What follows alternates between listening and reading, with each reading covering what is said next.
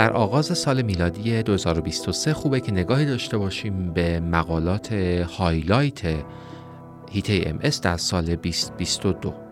من مقالاتی را که انتخاب کردم در دو اپیزود آینده خدمتتون معرفی می‌کنم. شامل مقالاتی که به ارتباط EBV و MS پرداختن مقاله مهمی در زمینه اثر ketogenic diet در کنترل بیماری MS مقاله ای که به ارتباط gut microbiome و MS می‌پردازه. همچنین نگاهی می‌کنیم به یافته های در زمینه progressive MS پیشگویی progression عواملی که در رسیدن به ناتوانی بیمار MS نقش دارند و در نهایت مطالعات جدید در زمینه stem cell transplantation برای بیماران progressive MS سلام. به سی دومین MScast خوش آمدید. ما در این اپیزود و اپیزود بعدی در خصوص مقالات highlight سال 2022 صحبت خواهیم کرد. همراه ما باشید. اگر بخوایم که از highlight های مقالات 2022 نام ببریم قطعا باید که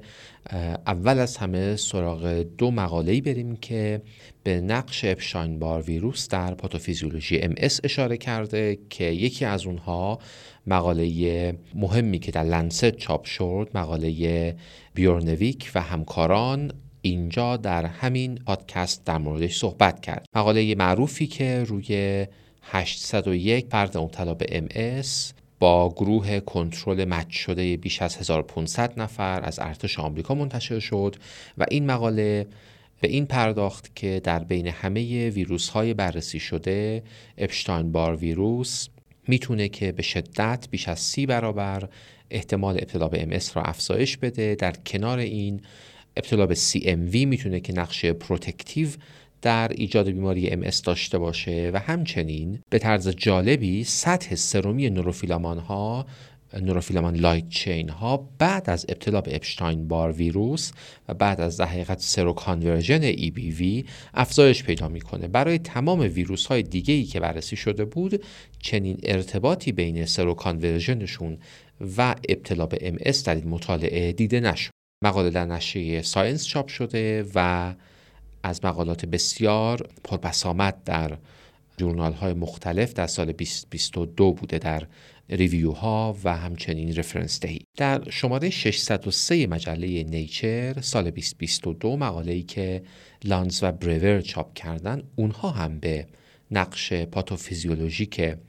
EBV در ایجاد MS پرداختند. اونها نشون دادند که تقریبا 25 درصد بیماران مبتلا به MS آنتیبادی هایی برای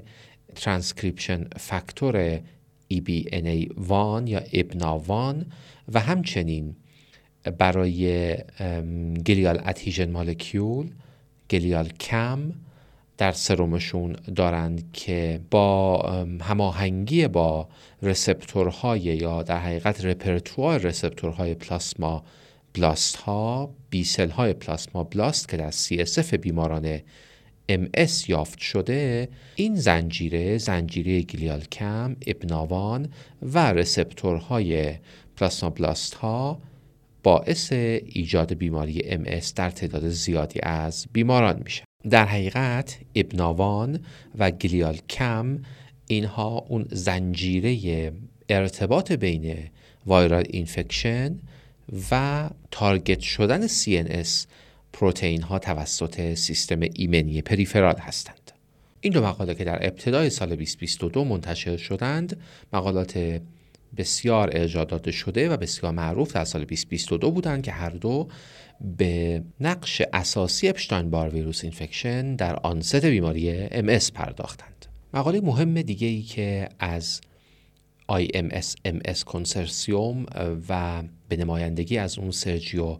بارانزینی در مجله Cell چاپ کرده به نقش gut microbiome در بیماری MS و ریسک بیماری و همچنین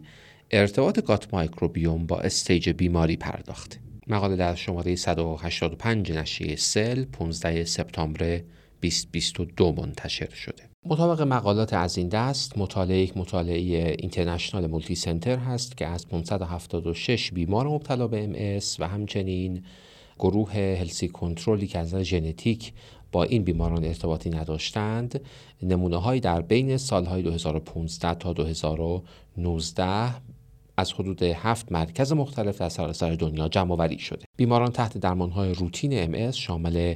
فینگولیمود، دیمتیل فومارات، گلاتیرامر استات، اینترفرون ها و همچنین infusion therapy های anti-CD و یا ناتالیزوماب بودند. نکته ای که این مطالعه را از سایر مطالعات مشابه در زمینه gut microbiome و ارتباطش با MS متمایز می‌کنه این است که توی این مطالعه ما گروه بیماران primary progressive که 71 بیمار بودند و secondary progressive که 68 بیمار بودند را هم داریم. نکته اول مطالعه اینه که نشون میده composition gut microbiome در بین بیماران MS با سایرین متفاوته و ظاهرا این قضیه تحت تاثیر رژیم غذایی، شرایط محیطی شامل داشتن حیوان خانگی، نوع زایمان، داشتن یا نداشتن آسم یا سایر شرایط محیطی که معمولا روی گات مایکروبیوم اثر می‌گذاره نبوده و صرفا در بیماران MS به خاطر MS متفاوت از هلسی کنترل بروز پیدا کرد اگرچه که محلی که فرد در اون زندگی می کرده به خاطر اینکه شرایط تغذیه و شرایط محیطی متفاوت بوده باعث می شده که gut microbiome از یک فرد به فرد دیگه از یک شهر به شهر دیگه متفاوت باشه اما در بین افراد همون منطقه تفاوت‌های بین افراد سالم و مبتلا به MS دیده شده. بعد از منطقه زندگی در حقیقت مهمترین فاکتوری که تعیین کننده component های gut microbiome بوده disease status بوده که آیا بیمار RRMS هست یا progressive MS هست و همچنین آیا بیمار treated بوده یا untreated composition microbiome function و همچنین متابولیت های باکتری ها در پاسخ به disease modifying treatment ها تفاوت پیدا می کرده. از جمله مثلا در مورد بتا اینترفرون دیده شده که یک upregulation ی در transporter های short chain fatty acid ها بعد از درمان مؤثر با اینترفرون دیده میشه. به صورت واضح microbial network ها و interaction های بین باکتری های مختلف در بین افراد مبتلا به MS درمان نشده، افراد مبتلا به MS و healthy control با همدیگه متفاوت بوده. بعضی از pathway های متابولیک از جمله مثلا pathway ی که با degradation phytate همراه بوده در بیماران مبتلا به MS درمان نشده overpresented بوده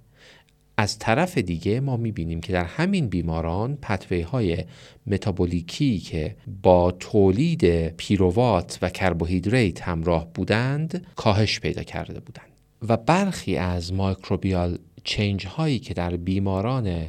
MS درمان نشده نسبت به healthy control دیده می شده در بیمارانی که تحت درمان بودن دیگه دیده نمی شده و بسیاری از taxa هایی که در بیماران درمان شده RRMS تغییر پیدا کرده بوده خیلی تفاوتی بین گروه های مختلف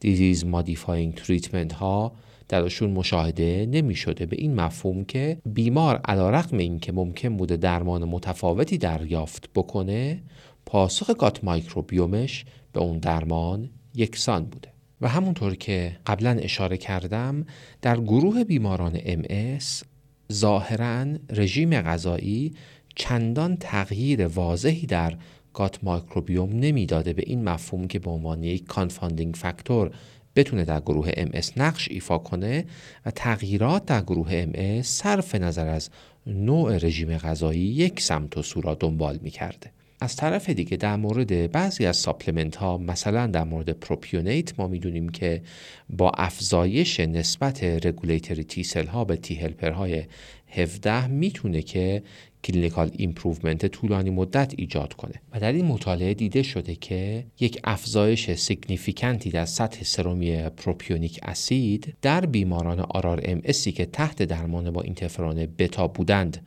مشاهده میشه. بعضی تغییراتی که در رژیم غذایی یا supplement های بیماران MS وجود داره از جمله اینکه ما می‌دونیم که بیماران MS به دلایلی به خاطر توصیه ها شاید بیش از افراد سالم ویتامین دی مصرف می کنند و ویتامین دی ممکنه که روی gut microbiome composition اثر بگذاره. در این مطالعه دیده شده که ویتامین دی به عنوان فاکتور تعیین کننده ای در gut microbiome composition به حساب نمیاد. به همین خاطر احتمالا تغییراتی که ما در composition gut microbiome می‌بینیم تحت تاثیر مصرف ویتامین دی نبوده. نتایج جالب دیگه این مطالعه نشون میده که علی‌رغم این که mineral ها در بین بیماران MS با افراد دیگه چندان تفاوتی نداشته اما برخی تغییرات gut microbiome ممکنه که از جمله تغییراتی که در pathway های در ارتباط با تولید myo-inositol بوده در دسترس بودن برخی از این mineral ها را برای بیماران MS نسبت به افراد سالم دستخوش تغییر کرده باشه. یعنی علیرغم اینکه مصرف اینها در رژیم غذایی روزانه متفاوت نبوده نوع جذب اینها در روده یا در اختیار قرار گرفتنشون برای جذب متفاوت می شده سایر تغییرات از جمله وجود باکتری هایی که می‌تونستند با دیگردیشن مخاط و همچنین تغییرات گات بریر همراه باشند در بروز بیماری ام و همچنین در پاسخ به درمان احتمالاً نقش دارند. از جمله اینکه برخی از این باکتری ها با اینهنست امارای لیژن ها و همچنین با ریلپس های بیماری ارتباط داشتند. به حال این مطالعه یافته های بسیار مهمی در زمینه تغییرات گات مایکروبیوم افزایش بعضی از سوش ها و کاهش بعضی از سوش های دیگه در بیماران تحت درمان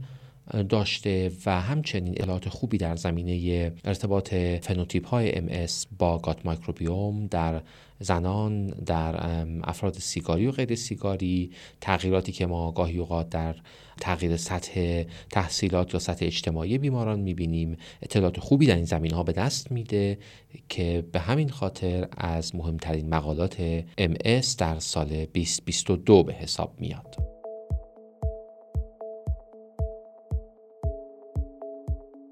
در درمان امس داروی خوراکی اهمیت زیادی دارند. زادیوا و دنلوین دو محصول از شرکت داروی نانوالوند که دیمتیل فومارات و فینگولیموده پیشنهاد مناسبی در این حوزه هستند. ممنون از اسپانسر پادکست امسکست شرکت دارویی نانوالوند. مقاله بعدی که در Journal Neurology Neurosurgery Psychiatry از دسته ژورنال های BMJ در سال 2022 چاپ شده نویسنده اول نیکولاس برنتون هست از ویرجینیا. یک مطالعه فاز دو در زمینه رژیم کتوژنیک در بیماران RRMS هست و گزارش safety تحمل بیماران و همچنین clinical benefit های این مداخله. 65 بیمار MS برای 6 ماه تحت مداخله رژیم کتوژنیک قرار می گیرند و در ابتدای مطالعه و در حین مطالعه از نظر fatigue، depression، quality of life و clinical outcome های مربوط به MS مورد بررسی قرار گرفتند. بر اساس تست urine ketone ی که انجام می شده متوجه شدند که 83 درصد بیماران رژیم را رعایت کرده بودند که خب درصد adherence بسیار خوبی به حساب میاد برای این دسته از مطالعات. بیش از 50 درصد شرکت کننده ها از نظر fatigue و depression self reported outcome های بهبود یافته ای داشتند. همچنین وضعیت quality of life بیماران و mental health شون هم بهبود پیدا کرد. از نظر clinical outcome های مختص MS شامل EDSS میانگین EDSS از دو سه دهم به یک و یک دهم بهبود پیدا کرده و همچنین یک بهبود عملکردی در تست های مربوط به عملکرد اندام تحتانی و عملکرد اندام فوقانی شامل 6 Minute Walk و 9 Hole Peg test دیده شده. علاوه بر neurological disability مسائل مربوط به adipose related inflammation body composition شامل برخی بررسی های متابولیک مثل leptin سروم یا adiponectin در این بیماران بررسی شده و improvement کاملا واضح و significant ی درشون دیده شده. با توجه به همه مطالعاتی که تا امروز داشتیم در زمینه رژیم های غذایی که برای افراد مبتلا به MS توصیه شده و چندان مداخله های کارسازی ازشون بیرون نیامده به نظر می‌رسه که این مطالعه که در سال 2022 چاپ شده از highlight های مهم سال گذشته میلادی بوده. دو تا مکانیسم مختلف برای ناتوانی بیماران MS معمولا در نظر گرفته میشه. یک مکانیسم step wise به خاطر incomplete recovery بعد از هر relapse هست یا relapse associated worsening و progression ی که بدون ارتباط با relapse اتفاق میفته PIRA یا progression independent of relapse activity در سال گذشته مطالعه بسیار مهمی که از یکی از data set های بسیار بزرگ دنیا از بیماران MS در مجله Brain چاپ شده نویسنده اول فرد لوبلین از نویسنده های معروف در field MS هست. به بررسی data ی بیش از 35 هزار بیمار MS در یک follow-up حدود 15 ساله می‌پردازه و به خاطر اینکه یکی از مطالعات بسیار دقیق در حیطه ارزیابی عوامل مؤثر در clinical disability هست و همچنین در زمینه big data های MS جزء مطالعات بسیار مؤثر به حساب میاد جز highlight های 2022 هست به نظر من. مطالعه شامل بیماران آرار ام اس، اس پی ام اس، پی پی ام اس و همچنین pediatric MS بوده. خصوصیت های بیماران را در baseline و همچنین مکانیسم های منجر به disability را در طی 15 سال follow-up به دقت بررسی کرده. در برخی از موارد بیماران در مطالعات trial فاز 3 double blind و placebo control بودند. برخی از بیماران بیماران placebo treated بودند و از این جهت ما یک گروه بسیار متنوعی از بیماران MS را داریم. مجموعا این که در بیماران pediatric relapse associated worsening مهمترین عامل ناتوانی و در بیماران adult PIRA یا progression independent of relapse activity مهمترین عامل ناتوانی بوده. مشابه یافته ای که ما از مطالعه Kappos در trial فاز 3 ocrelizumab داریم در این مطالعه هم می‌بینیم که بیش از 50 درصد disability ها از طریق relapse های بالینی خیلی شدید قابل توجیه نیستند. یافته های baseline بالغین مبتلا به RRMS چندان در این که فرد به خاطر progression یا به خاطر relapse دچار ناتوانی میشه تعیین کننده نبودند. اما بیمارانی که اینها relapse associated worsening داشتند به صورت اوریج در تمام طول زمان study MRI activity بیشتری نسبت به سایر بیماران داشتند. البته توجه کنیم که در این مطالعه مثلا در مقایسه با مطالعه ocrelizumab و تعریفی که Kappos و همکاران برای PIRA داشتند اینجا صرفا EDSS معیار confirmed disability قرار گرفته و نه مثلا walking ability یا nine hole peg test و همچنین در مطالعات قبلی follow-up های کوتاهتر و EDSS های افزایش یافته برای 3 تا 6 ماه معمولا به عنوان progression در نظر گرفته می شده اما در این مطالعه بیمار باید که در تمام طول follow-up ش دیگه EDSS ش تغییرات رو به عقبی نمی داشته تا معیار progression را پر بکنه. این مطالعه نشون میده که علیرغم تفاوت هایی که بین detect کردن progression در clinical trial ها و clinical practice وجود داره ولی به هر حال ما در RRMS پدیده PIRA را underestimate می‌کنیم. PIRA در فاز early MS حتی در بیمارانی که دارو دریافت کردند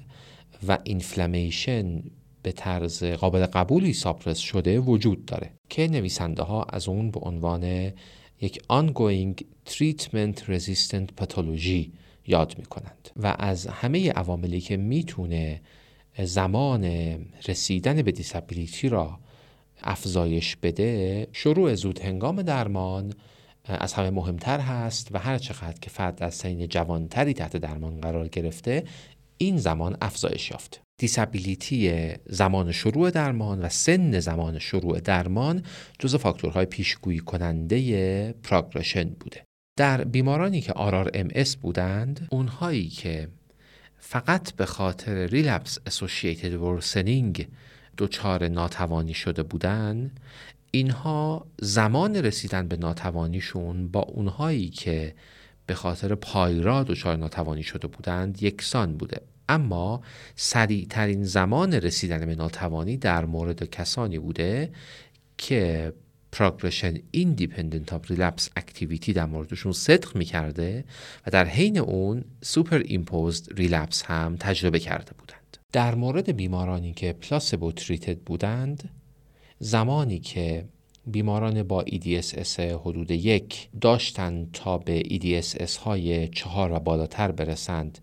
به صورت اوریج حدود 9 سال بوده و برای رسیدن به EDSS 6 حدود 19 سال در صورتی که این زمانها برای بیمارانی که تحت درمان با